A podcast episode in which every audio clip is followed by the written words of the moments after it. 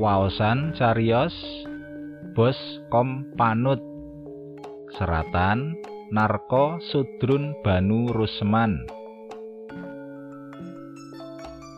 Isih kelingan melok-melok lan dicatet ana ing buku notulen rapat. Wiwite jam 10 dinane Senen tanggal 24 rapat dinas kepala sekolah ngerembuk duit bantuan operasional sekolah utawa bos sing cacahe puluhan yuta rupiah. Rapat sing manggon ning aula kulon aula anyar duweke UPT Dinas Kecamatan. Dilalah kepala kantore yo anyar. Arane Pak Panut Wiromo omongane pancen alus nanging mantep.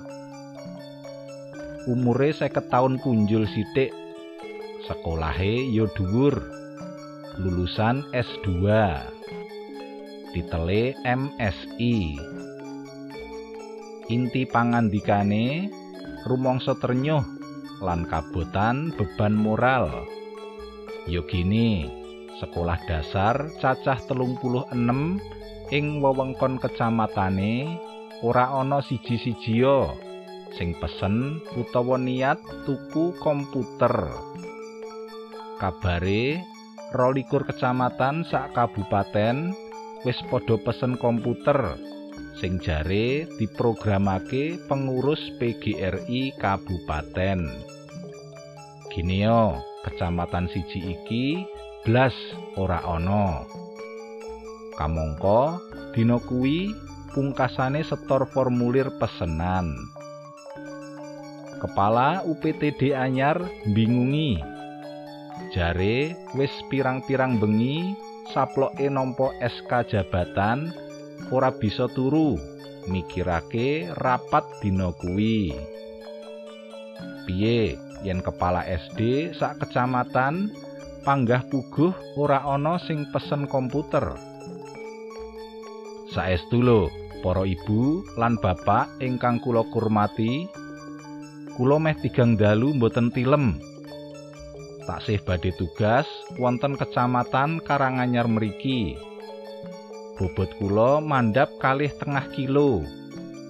Sing kula pikir niku namung komputer. Nggih, komputer menika. Kandhane sajak ngrerepa njaluk kawelasan para kepala SD sing racake isih enom-enom. Mindah neo isin lan gengsine minangka pejabat anyar ora bisa merantasi kasuse Karang Anyar kuwi.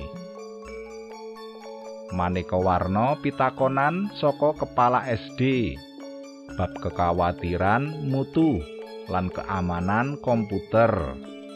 Dijawab kanthi matis lan diplomatis. Klebu syarat-syarate pesen komputer saka dana bos kuwi apa wae. diwangsuli tas-tes ilmu manajemen saka anggone kuliah diwetokake kabeh kepala sekolah akeh sing meneng malah ana sing grenengan sapa ngakon melek telung bengi salah awake dhewe awak dikurokake ana uga kepala sekolah sing mikir mbuh sing dipikir apa wae. Kepala kantor ora peduli. Mbuh, kepala SD kuwi bisa nampa apa ora. Marem apa ora. Pokoke rapat dina kuwi misine kudu kasil.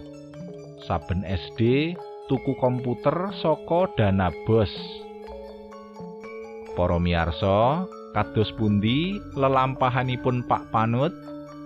Sumangga kula aturi pinarak wonten channel YouTube Radio Siaran Jawi. Matur nuwun.